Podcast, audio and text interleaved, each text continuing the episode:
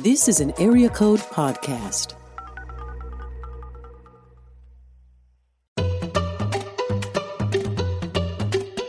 Hi, I'm Amy Simmons. And I'm Crispin Mayfield, and welcome to the Attached to the Invisible podcast.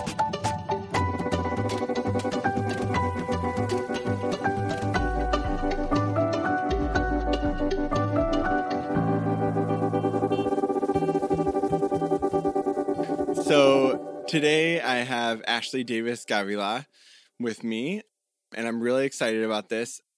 She doesn't know this, but uh, this was one of the reasons that I wanted to start this podcast. Um, I read your dissertation uh, last year because a friend sent it to me, and I was like, I just have like all these questions, and so I was like, I should start a podcast to like have a reason to like have these conversations um, and like let other people in on, on the conversation. So. Wow. Well, hi everyone. And I'm going to need to take a minute to sit with that amazing information because I'm almost in tears. that's a that's such a huge honor, Crispin. Thank you. Mm. Thank you. Yeah, it was really so um, I guess starting there, uh, you is it a dissertation? Is that the right term? Yes, okay. it is. Yeah, mm-hmm. and uh, a friend had texted me and just said like, "Hey, have you read this?" And it's called Breaking Evangelical: An Attachment-Focused Framework for Healing Spiritual Trauma. Yes. And yes. and yeah, it was just really um, really great to just see all these different pieces put together and see someone looking at people that have left the church. I think especially there's so many narratives that go on about why people leave the church and a lot of them have to do with like they weren't strong enough or they didn't have enough faith, character flaws. Um, and so to take mm. some of this hmm. psychological research and understand what is going on uh, when people um, I guess the way I would put it is like kind of lose faith in the church. Yes. Um, and yeah, and currently you are a, a trauma informed life coach and spiritual midwife. Yes. right. Yeah. So what yes. does that mean for like your day to day? Uh, well, for my day to day right now, I'm kind of, of course, in the same boat as everybody right. with our um, staying home and staying healthy. Um, but I've I've done a lot of different things through my career, but now I I hold a lot of space. I have a lot of conversations. I do a lot of watching and observing. Um, I try to um, sort of just watch for moments of pain where I might be able to come alongside um, in uh, you know, the role of a midwife, of course, is encouraging and, uh, you know, catching if need be. You know, it's just this this posture of service and um, encouraging the person doing all the work, really. and so, um, and in my case, there's a lot that I've been through myself also, and mm-hmm. so kind of coming from a place of camaraderie and uh, coming alongside to see who you are. Why do you do the things you do? What are the patterns in uh, behaviors, perhaps, or your spiritual experiences? Who is God to you? How do you interact with God if you believe God exists? Um, there's a lot of questions. So I do a lot of asking questions and listening to answers and asking questions and responses to questions. Mm-hmm. um, so yeah. I think that's so great. Um, growing up in the church myself, it's always like about learning about God and kind of uh, you're in you're in intaking information. Um, and sometimes there isn't time for that mm-hmm. reflection and like curiosity and exploration of what's going on internally. So I'm so glad that you're able to provide that for people. Yes. Me too. It's um to me it's a, a very holy work and um entering into mystery and allowing that to unfold as it will while also holding to a very firm grounding in reality there's a lot of paradox involved, Mm-hmm. but I kind of like that. So Yeah. it works well. yeah. It, it seems like paradox is like part of spirituality. Um, and it's like when we when we try to make everything just fit really cleanly is sometimes when we get into trouble. But yeah. it doesn't always go so well. right. How would you? So you wrote this dissertation about spiritual trauma with an attachment mm-hmm. framework. How would you mm-hmm. define spiritual trauma?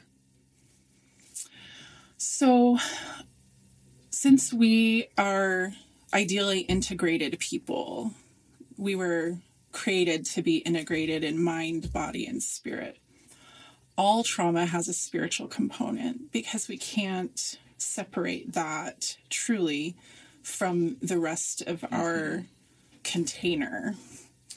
And so, spiritual trauma you know shows up in lots of different ways but i would say is primarily a result of abusive systems of power and control and those can show up in just about any facet of daily life but unfortunately has been uh, almost a key feature of evangelical church hierarchical leadership.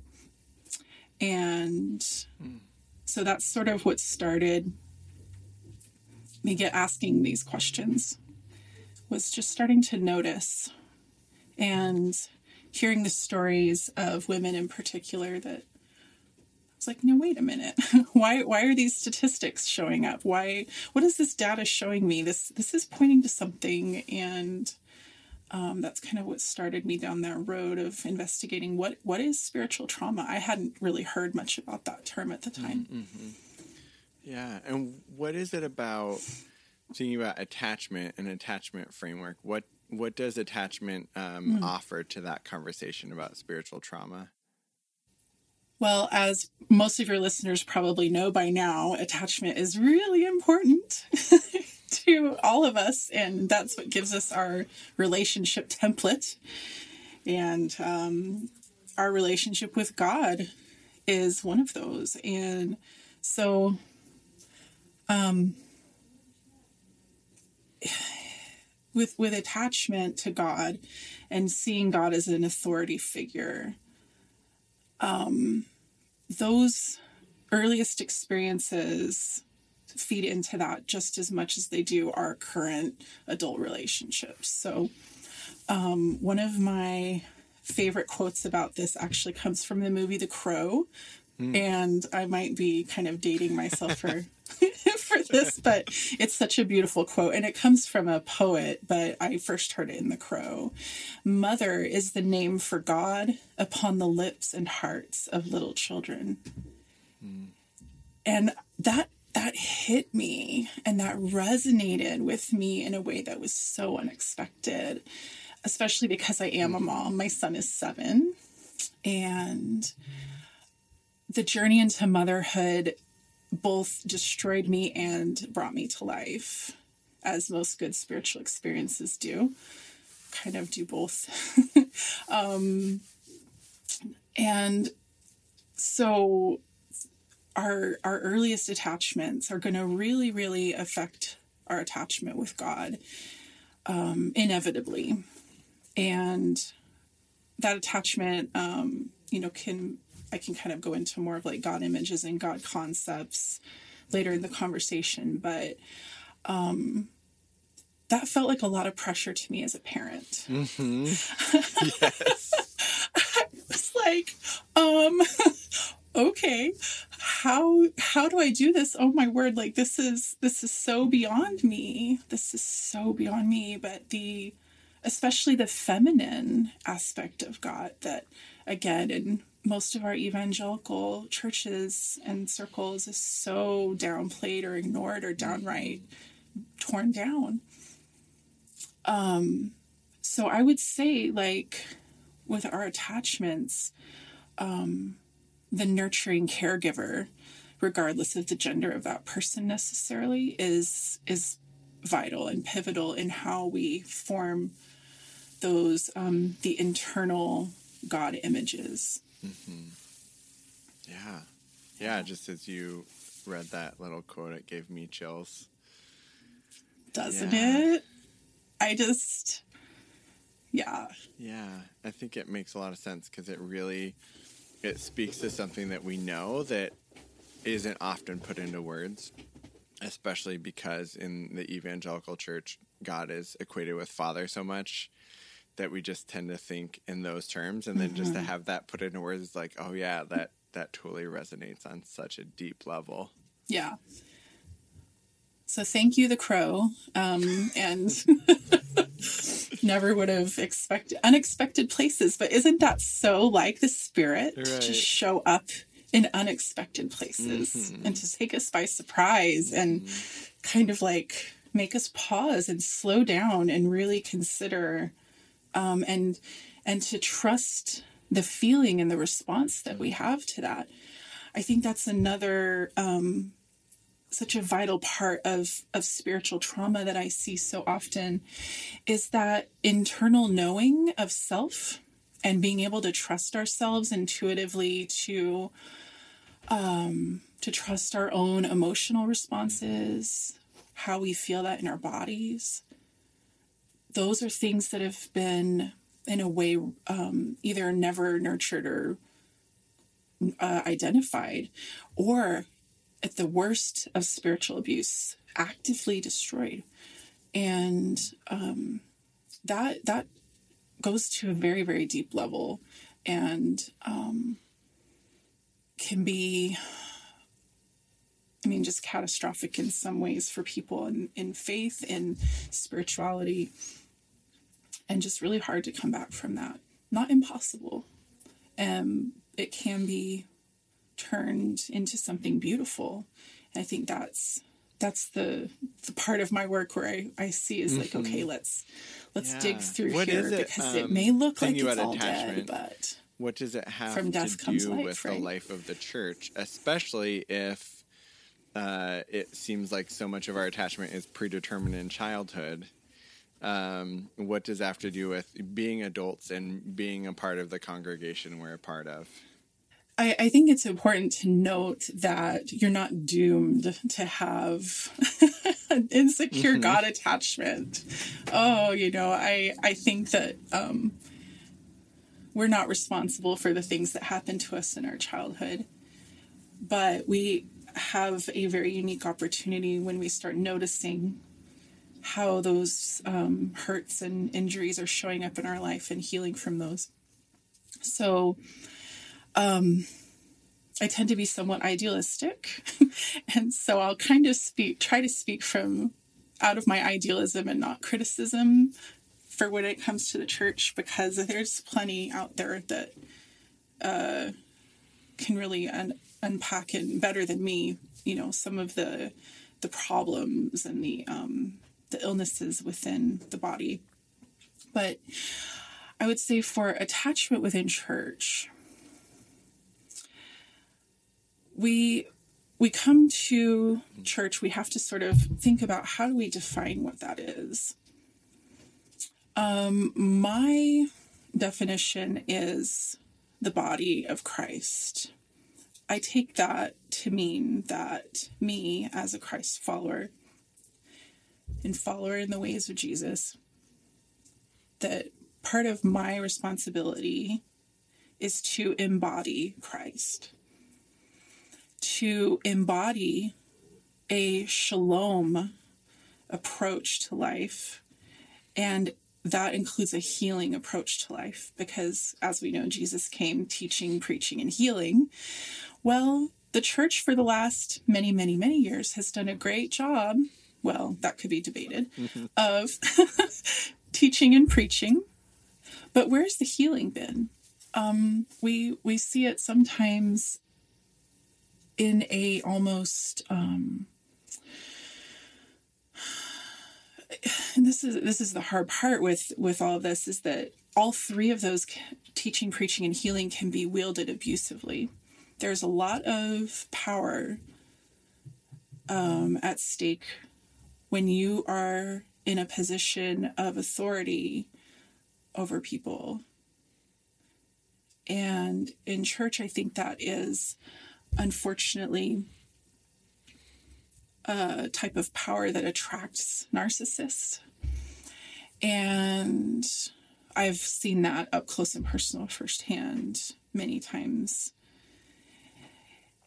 And since I define spiritual trauma, you know, as primarily abusive systems and structures of power, um, you know, this has presented a really difficult thing for me because I'm friends with a lot of pastors. Mm. Uh, my most of my career has been within uh, the church and parachurch organizations and Christian publishers, and um, I used to be a missionary, and you know all these things. I could never be ordained because it was a denomination denomination that didn't ordain women, but um, I I had really been very involved in in churches that were you know kind of set up around events around uh, people sitting listening to another person talk a lot of um, business practices a lot of educational practices that maybe weren't bad in and of themselves but when blended together with all these other things ended up being, you know, damaging. And so attachment within church I would pre- again I, I, like what I would really prefer to see is that leaders for back of, lack of a better term any spiritual anyone can be a spiritual leader you know mm-hmm. that these people would be very, very in tune to their own traumatic experiences and healing those and becoming safe people for survivors. And in that process, just that process right there, I think the body of Christ would flourish in ways that perhaps maybe would hearken to New Testament, you know, sharing everything in common, really taking care of one another's mm-hmm. needs. Um, and because everyone had need and we all have need, there's not one of us that doesn't have something that can offer to another person. So when churches set up to be, you know, quote unquote helpers and like do ministry to the needy people, it's it's setting up these um, the imbalance of power. So, with attachment, and we all have either you know the secure the variations of insecure attachments just having the knowledge and awareness that everybody is has some mm-hmm. variation of that that alone i think just education is helpful and would enable church leaders to approach things maybe with um, just more humility and understanding um, and grace for where people are in that moment.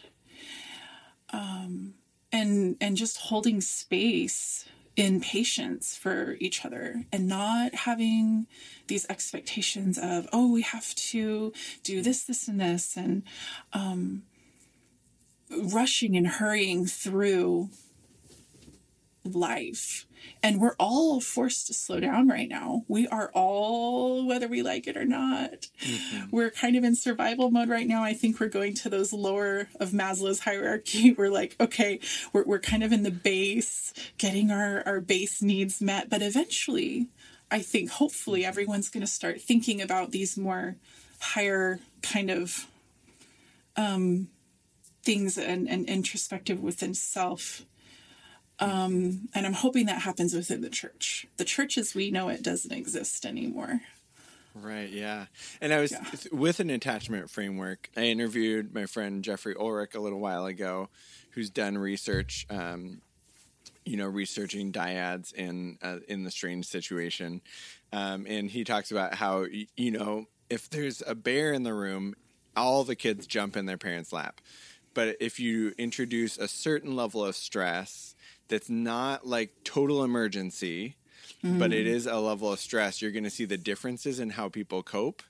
And I think that's exactly what's going on right now. Is there's definitely this extra layer of stress, um, but there's no clear way how to respond. And so I think we're seeing that come out in a lot of different ways.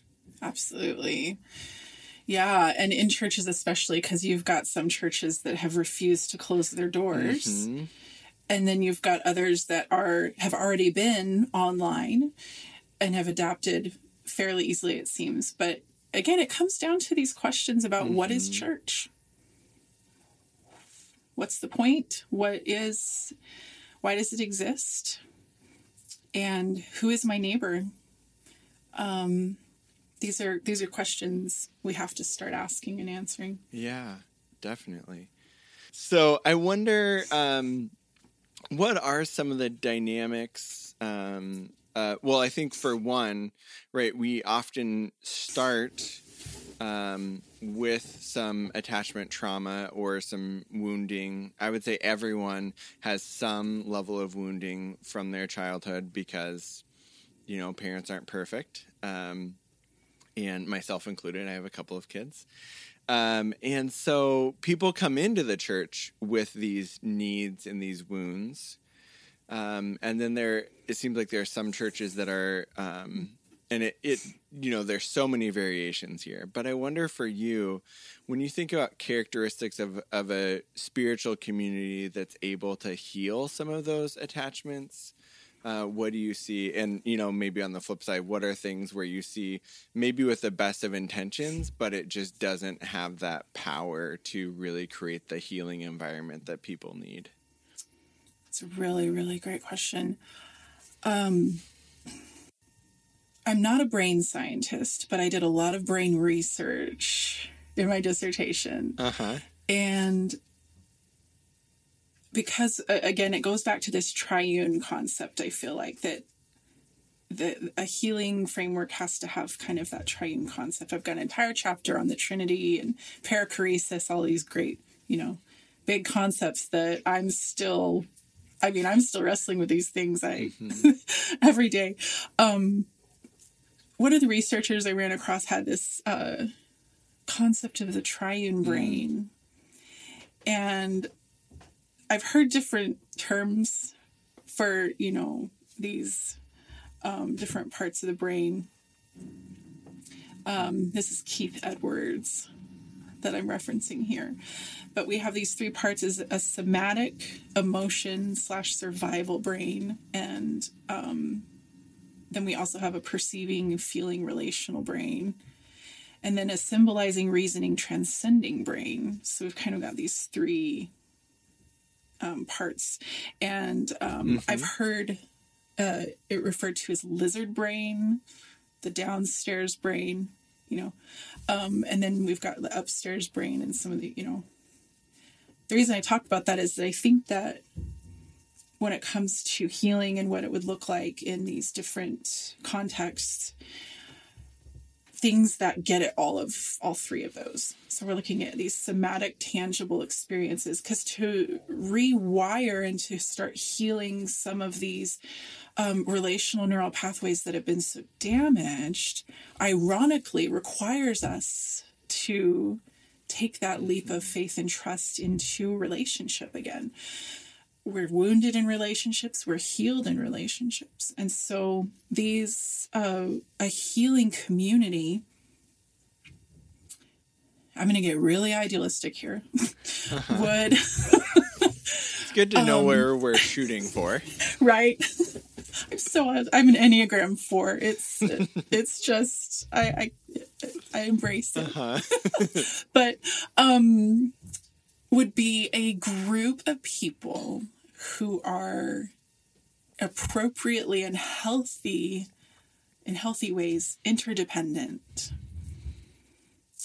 where needs are expressed and met and that the needs are expressed in in healthy ways that we've learned ways of saying this is what i need right now and to do it in a way that is respectful of the other and to know who to take that need to. So in a, a spiritual community right now, I I have a feeling that we're going to start watching our very neighborhoods turn into these. There's a great opportunity I feel like right now, and I could end up being wrong, but I could see just this great opportunity here in my neighborhood. You know, Mm-hmm. the the people that live around me. If I need toilet paper, where am I going to go to? Uh, do I have a person I can take that need to? I mean, we, I, uh, even a few months ago, I would have laughed if you had told me, oh, like, there's no way, there's no way that would happen, that we would have a toilet paper shortage, something so basic.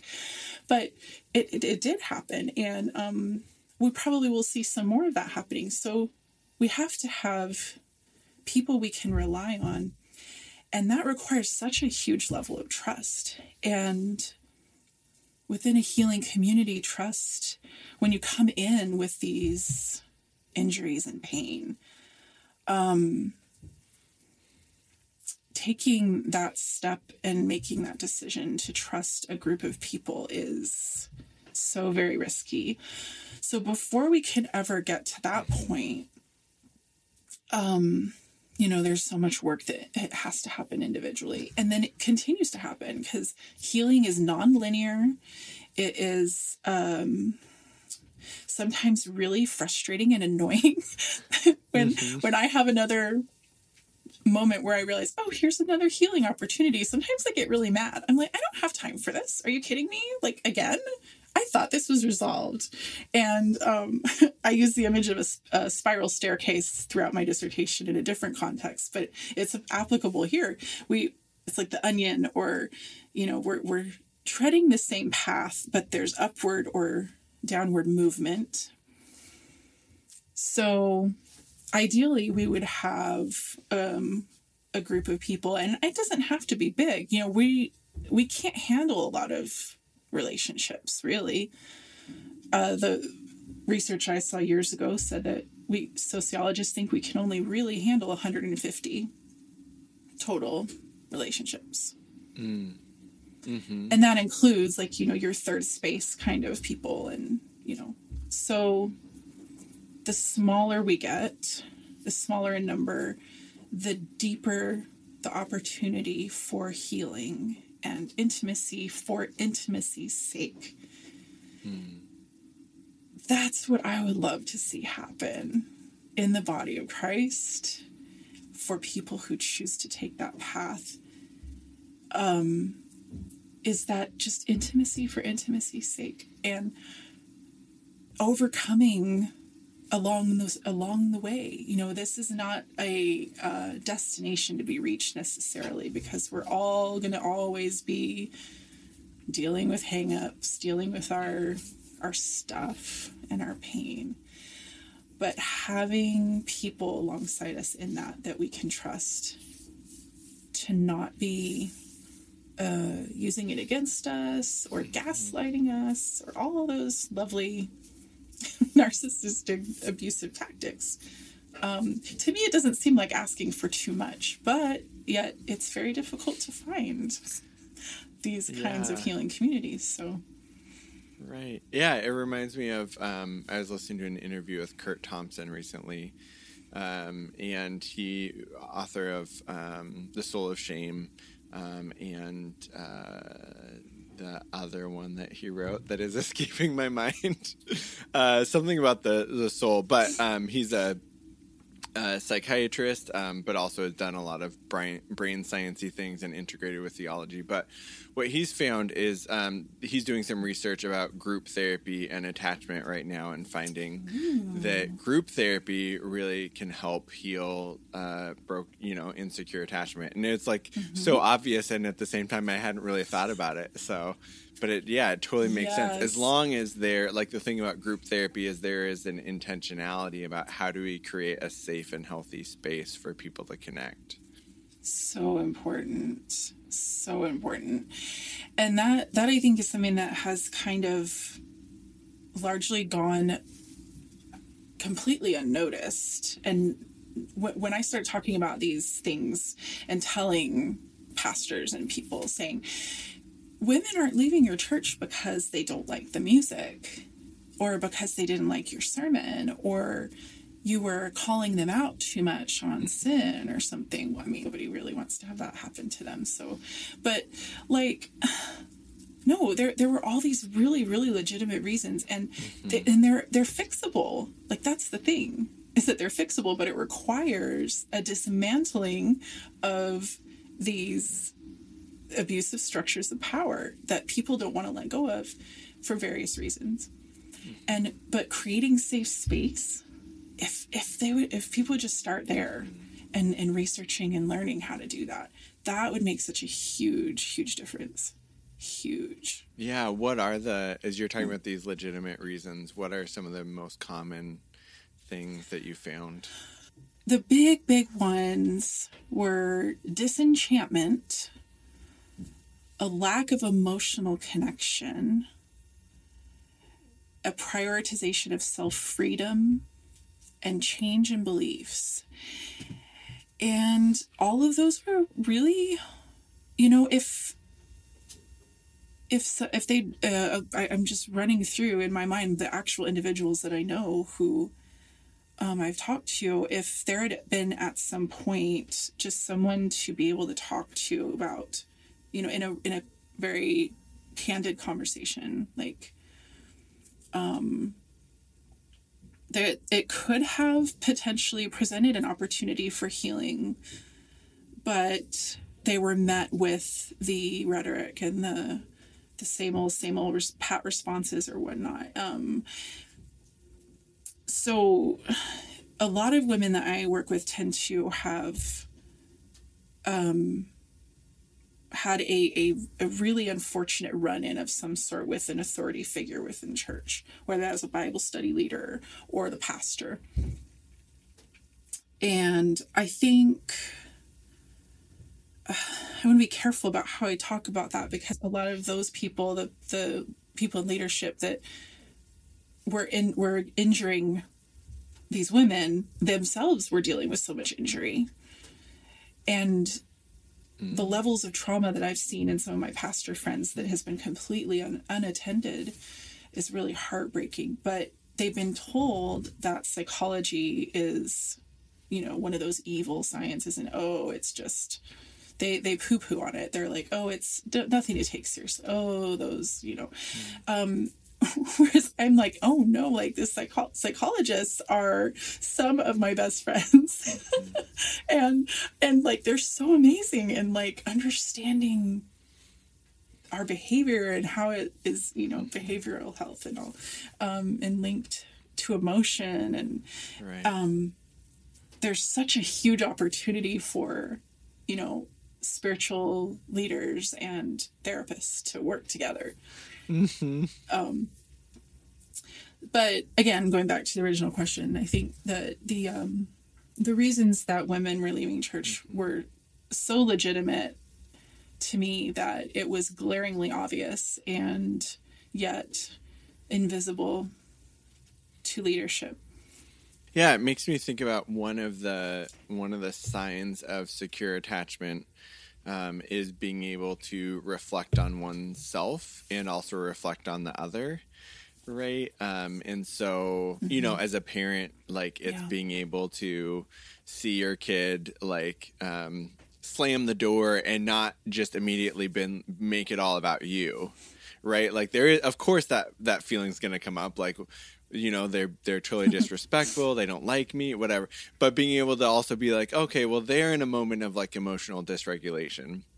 And being able to sort of see both sides um, and in parents where we Right. where they really struggle with that um, you know we see parents that really take it personally or it's like your emotions are so overwhelming for me i need to shut you down because i can't handle your emotions um, and i think unfortunately that has that potential to play out in church Yes. I think that um, it- it's kind of one of the most generous kind of interpretations is that people that didn't weren't given the tools to manage emotions, their best strategy is like I just I intellectualize it, I over spiritualize it, I uh, but I find some way to shut it down in in a way that makes sense in my world. Um, and what they're trying to do is they're they're trying to manage their emotions, which is what everyone's doing. But that doesn't make you a very safe or open or curious person uh, when someone comes to you with something that they're struggling yes. with. Yes, exactly. And that, I mean, that really is the one thing that I would ask of spiritual leaders and pastors is just and I, and it's a big ask. It's a big ask to ask people to learn how to emotionally regulate, to sit mm-hmm. with the present moment, to learn about what mindfulness is, things that have been um, so uh, viewed as like new age or damaging or like you know having whatever label ironically are some of the most um, innate, mm-hmm. uh, I feel God given tools that we have. And so powerful for. I mean, the implications of it. I feel like I'm still on the front end of even beginning to understand and see the implications of all of this. Um, but yeah exactly what you just said. Like we've we've not been given the tools. And i think that if if our leadership within churches were given these tools and obviously there's a lot of of personal work that would need to happen there. There there's i i, I i'm finding blah, blah, blah. i'm getting tongue tied like i can't even find the words. Like it would just be so amazing. Right. Um I, one analogy that I use is like, you know, if if you have a huge hole in your yard and you need to fill it up with dirt, um, some of us only had a spoon, so okay, I'm gonna fill in with the spoon. But mm-hmm. oh, here's somebody with a backhoe okay, can you teach me how to use that? Because I could fill in this mm-hmm. hole a lot mm-hmm. faster. Not that we want to, like, you know, fast track healing because we have to allow it to take the course that it will. But I mean, the tools are so important. And I think that is really a great point that we just right. haven't had those in mm-hmm. evangelical. Yeah, and they are time. things that I think on are present in the church in terms of spiritual direction that's not been part of our stream, but they mm-hmm. do exist, and I think that's really important to like the you know the the ability yes. to be curious, to sit with things, to be able to face suffering, um, and mm-hmm. and help people make meaning out of it rather than making meaning of it for them. I think that a lot of those things have been present in the church in certain streams of the church, um, yes, um, but it's been lost. Right, exactly. Mm-hmm. Yeah. Right. Or they just they aren't the loudest voice in the room. um I I was uh so amazed to learn like of different traditions. Mm-hmm. Yeah. You know, um I I'm really wanting to look into Lectio Divina.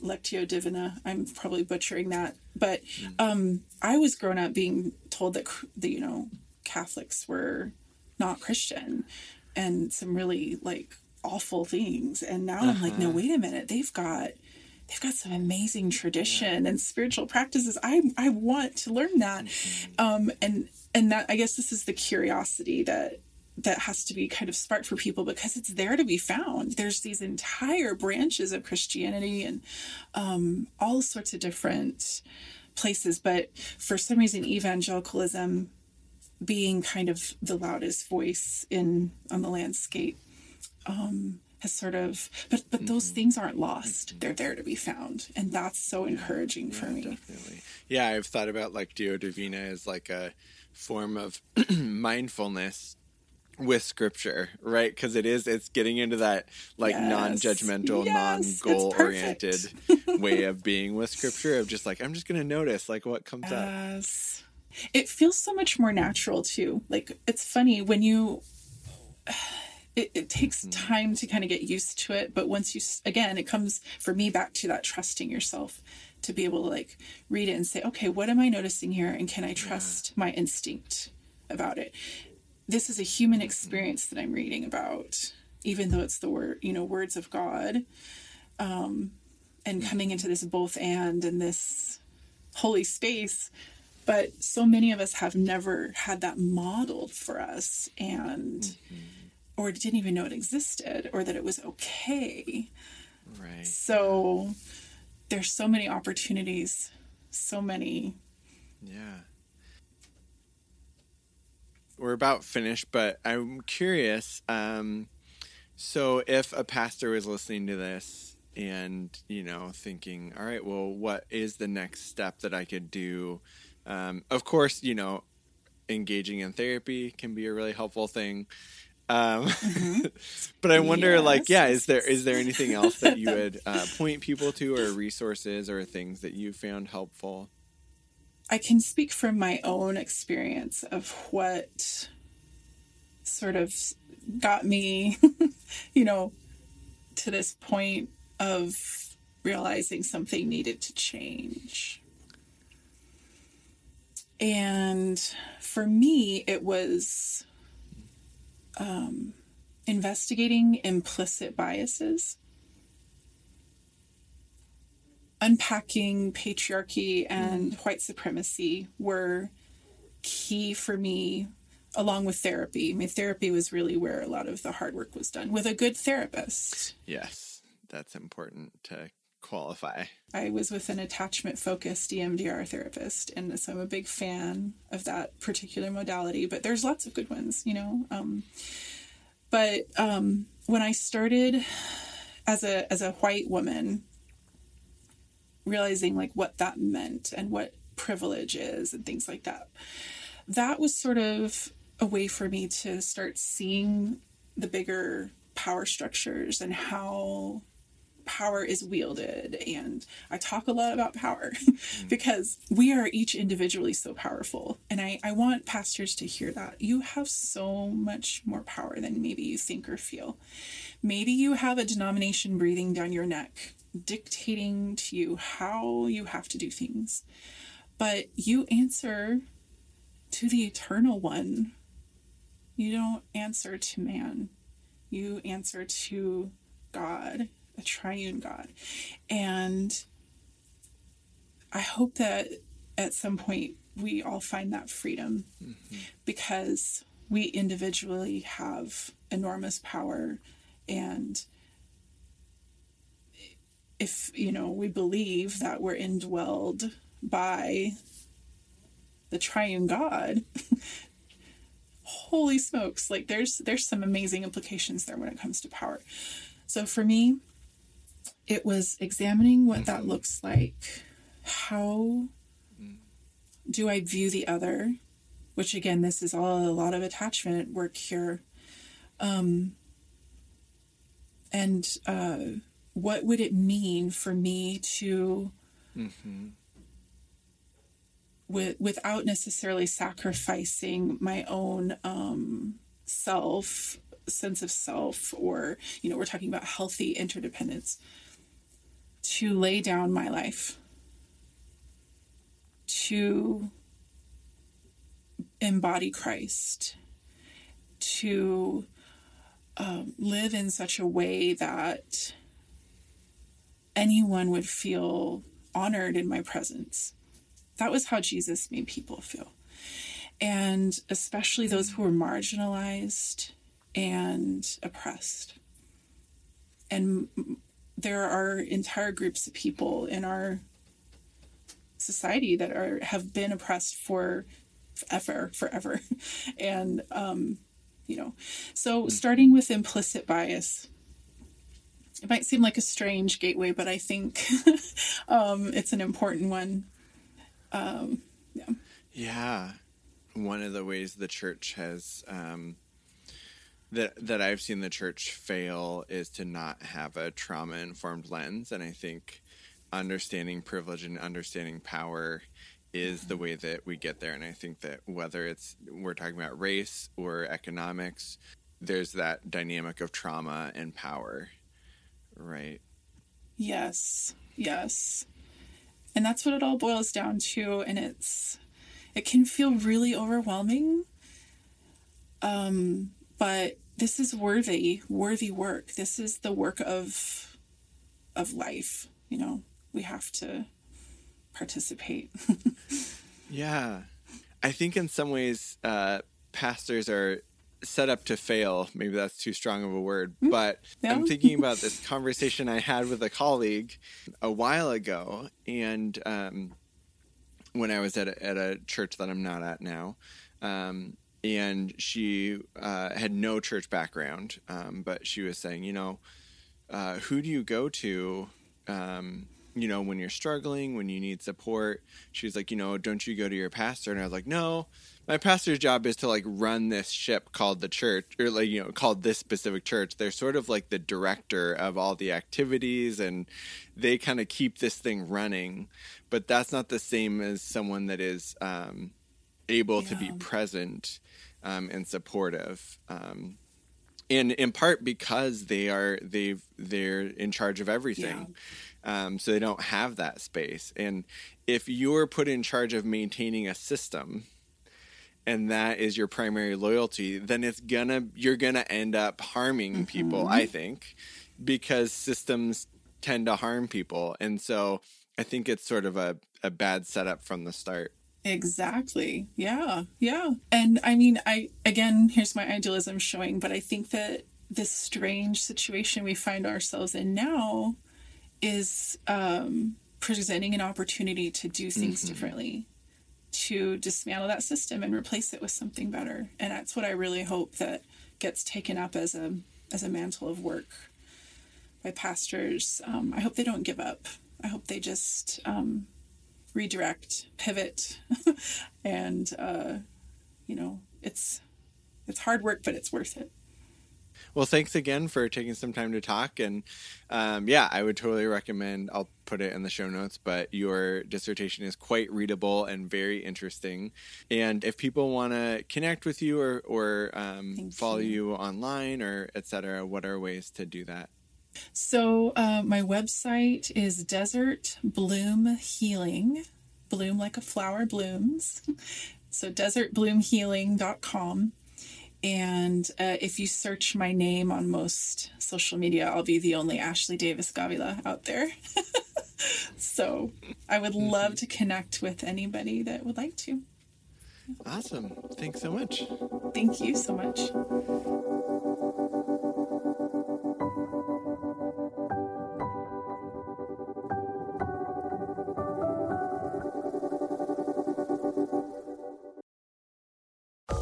This is an Area Code Podcast.